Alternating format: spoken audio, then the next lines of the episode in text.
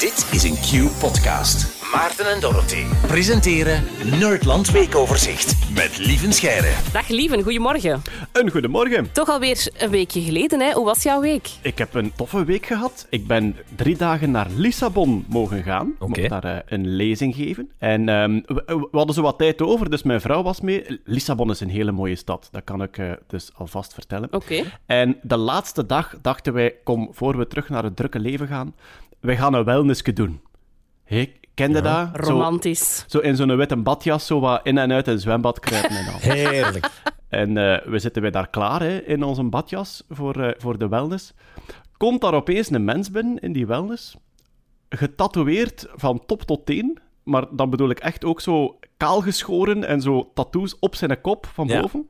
En wat zie ik opeens? Die heeft een tatoeage in zijn gezicht, hè, zoals je eh, wel eens vaker ziet. En het gekke vond ik, die had een tatoeage onder zijn oog. Ah ja. Namelijk dezelfde als Travis Barker. Ik weet niet of je die kent, de drummer van Blink 182. Nee, ik ga nu Ja, de ik ben, ik ben onlangs verlaten. met Maarten naar Blink-182 gaan kijken. Hij is een hele grote fan en ik gewoon zo. Ik vond het wel eens een keer tof, maar oh, is echt lief. Jij hebt niet Travis Barker gezien, gast. Dat meen je. Ik dacht, hoe kun je nu zo grote fan zijn van Travis Barker dat je dezelfde tattoo onder je oog zet?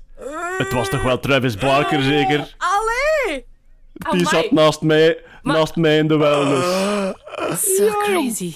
Oh, en ja, mijn hart zou zelf- gestopt zijn met kloppen. Zelfs als je Blink-182 niet kent, het is wel echt de beste, een van de beste drummers van de wereld. Hè? Oh my dat is God. sowieso Ja, en- wel al een icoon op zich, al zelfs nog los van Blink-182. Sowieso. En het liefje van Kourtney Kardashian Ja. eh, tegenwoordig. Ook. Al. Ben jij fan van Blink-182? Ik herkende hem.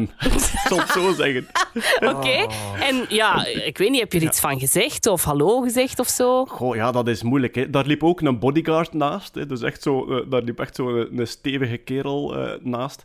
En ik dacht van, ik ga die mens gerust laten. Die komt hier in de wellness ook niet om naar Belgische fanboys te gaan kijken. hè. Nee, nee. Maar ik heb dan wel een vraag, want je hebt nu alles gezien natuurlijk in de Oh wellness. Is het ook echt all the small things, lieven? Hij had een zwembroek aan. hè. Ah, Hij had een zwarte, een, een zwarte zwembroek aan met een doodskop op zijn gat. Ook alweer very on point natuurlijk. Wow, ja. Ja. Ah, ja, ja, ja. Wauw. Ik denk dat we Maarten nu wel kwijt zijn, maar dus ja, lieven. Waar gaan we het deze week over hebben in het Nerdland Weekoverzicht? Het zou kunnen dat wij binnenkort op cruise gaan met de Zeppelin. Het luchtschip heet dat officiële. Zeppelin is een merk. Eh, luchtschip is de officiële naam. Wij kennen die alleen maar van vroeger, hè, van zo de filmpjes van die gigantische Zeppelins die van Europa naar Amerika vlogen met mensen aan boord. Ja. Het lijkt erop dat de Zeppelin helemaal terugkomt. Oh. Ja, het Franse bedrijf Euro Airship heeft eh, aangekondigd dat ze een Zeppelin willen ja, eigenlijk laten zijn, eh, zijn eerste vlucht maken in 2026. En daar zouden ze mee op cruise willen gaan. Dus echt met eh, ja, tientallen mensen aan boord. Zouden ze dan 20 dagen lang op cruise de hele wereld rondvliegen. Wat blijkt, het luchtschip waar zij aan werken, zou bovenaan, de hele bovenkant, zou bedekt zijn met zonnepanelen. Daarmee zouden ze waterstof kunnen opwekken als energiebron.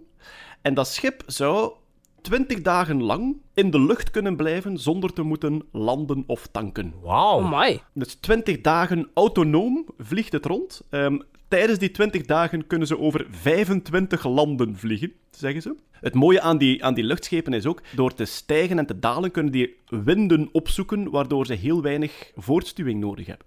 Ze kunnen eigenlijk de juiste windlaag gaan opzoeken om naar hun bestemming te drijven.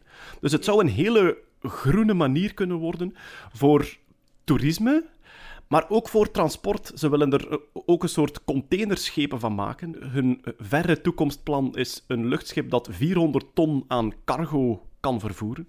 Waardoor ook al die pakketjes en die goederen die wij heen en weer sturen, op een veel minder vervuilende manier eigenlijk zouden kunnen rondvliegen. Maar waarom zou je 20 dagen aan boord van een Zeppelin willen zitten? Want dat is, ja, heel lang. Hè? Je kan niet zoals bij een cruise schip even eh, Nee. uitstappen en een, en een, een dag een stad bezichtigen. En het is ook een klein bakje, zie ik, want ik ben nu op die website Euro Airship. Dat is, allee, dat is een gigantisch spel en dan een heel klein bakje daaronder. Dus heb je daar veel plaats? Ah, maar dat is een goed punt, eh, Maarten. Eh, je hebt vroeger ook al, ik weet niet of je zo foto's u herinnert van die Zeppelins van vroeger. hè. De Hindenburg is de bekendste, die is dan eh, in brand gevlogen bij de landing eh, in Amerika.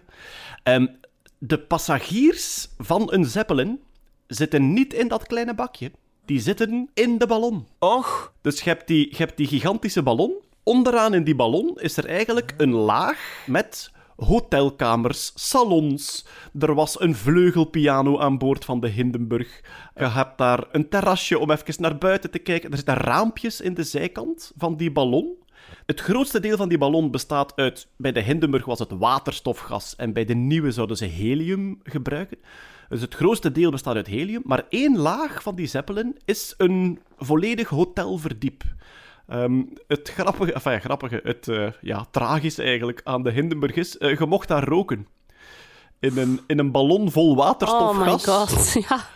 Uh, mocht je sigaren roken in het salon. Alleen, je mocht geen um, vuur bij hebben. Er was één kelner met de briquet. Ja. En uh, je, moest, je moest naar daar gaan om uw sigaar of uw pijp uh, aan te steken. Want niemand mocht zelf uh, een aansteker bij hebben. Ja. Wauw. Dat, ja, dat is inderdaad geschiedenis die opnieuw tot leven komt. Ja, daar zijn trouwens verschillende bedrijven mee bezig. LTA is een Amerikaans bedrijf, Lighter Than Air. Daar heeft Sergey Brin van Google heeft daar 250 miljoen dollar ingestoken. Dus het is ze echt wel menens. En die zouden misschien al um, volgend jaar, dus 2024, al een testvlucht doen met hun eerste Zeppelin. Uh, ik moet zeggen, ik weet niet of ik zou meevliegen, want het is inderdaad lang in de lucht. Het gaat een stuk trager dan een vliegtuig. Het is wel enorm veel milieuvriendelijker. Je hebt, uh, ja, je hebt geen kerosine nodig en je, je hebt veel minder brandstof nodig. Waar ik wel immens naar uitkijk, is om zo een Zeppelin te zien in real life. Want eventjes voor de proporties, dat is langer dan een voetbalstadion. Hè. Oh, dus, wauw. Oké, okay, dat wist ja. ik niet dat het zo groot was. Maar ja, logisch natuurlijk, ja. nou wat je net allemaal hebt opgesomd. Maar, ja, okay. ja, die zijn 200, 250 meter lang, was de, was de Hindenburg. En als die Zeppelin opnieuw succesvol wordt, want dat is altijd nog een beetje afwachten, gaan ze er waarschijnlijk nog grotere bouwen. Maar dus stel je even een voetbalstadion voor, en daarboven hangt dan een luchtschip dat iets langer is dan het volledige stadion. En, maar wat zie je dan twintig dagen lang? Kan je dan door een raampje naar buiten kijken en zo?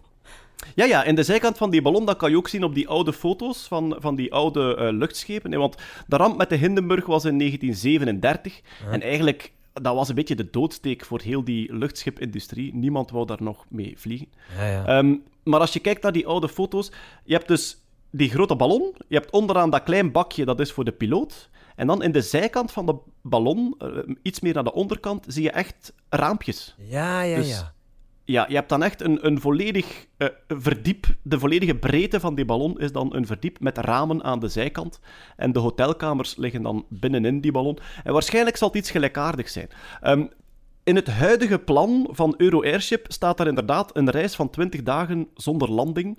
Ik denk niet dat dat een goed plan is. Ik denk dat ze beter hier en daar een keer landen, zoals een cruiseschip op dit moment doet. Ja, ja, ja. Waar klinken die dingen zo wat ver van ons bed, al die toekomstdingen? Zijn het echt prille uitvindingen? Maar dit gaat, dit gaat wel echt gebeuren, hè? dat is wel het gevoel. Hè? Gaat snel van de grond komen, denk ja. ik, die plannen. Ja. Dat eerste luchtschip van LTA, van dat Amerikaans bedrijf, dat is al af. Hè. Dus dat, dat, is, Ja, dat ja. is klaar. Dat moet alleen nog volledig geprepareerd en getest worden voor een eerste vlucht. Ja. Ja, fascinerend, inderdaad. Ik, eh, kijk, ik kijk er ook wel naar uit om dat zo eens in het echt te zien. Zo zien voorbijvliegen. Zo'n heuse zeppelin. Lieve Scherre, dank u wel voor deze blik op het verleden en tegelijk ook de toekomst. Met plezier. Dit was een podcast van Q-Music. Wil je meer? Wil je meer? Kijk op qmusic.be.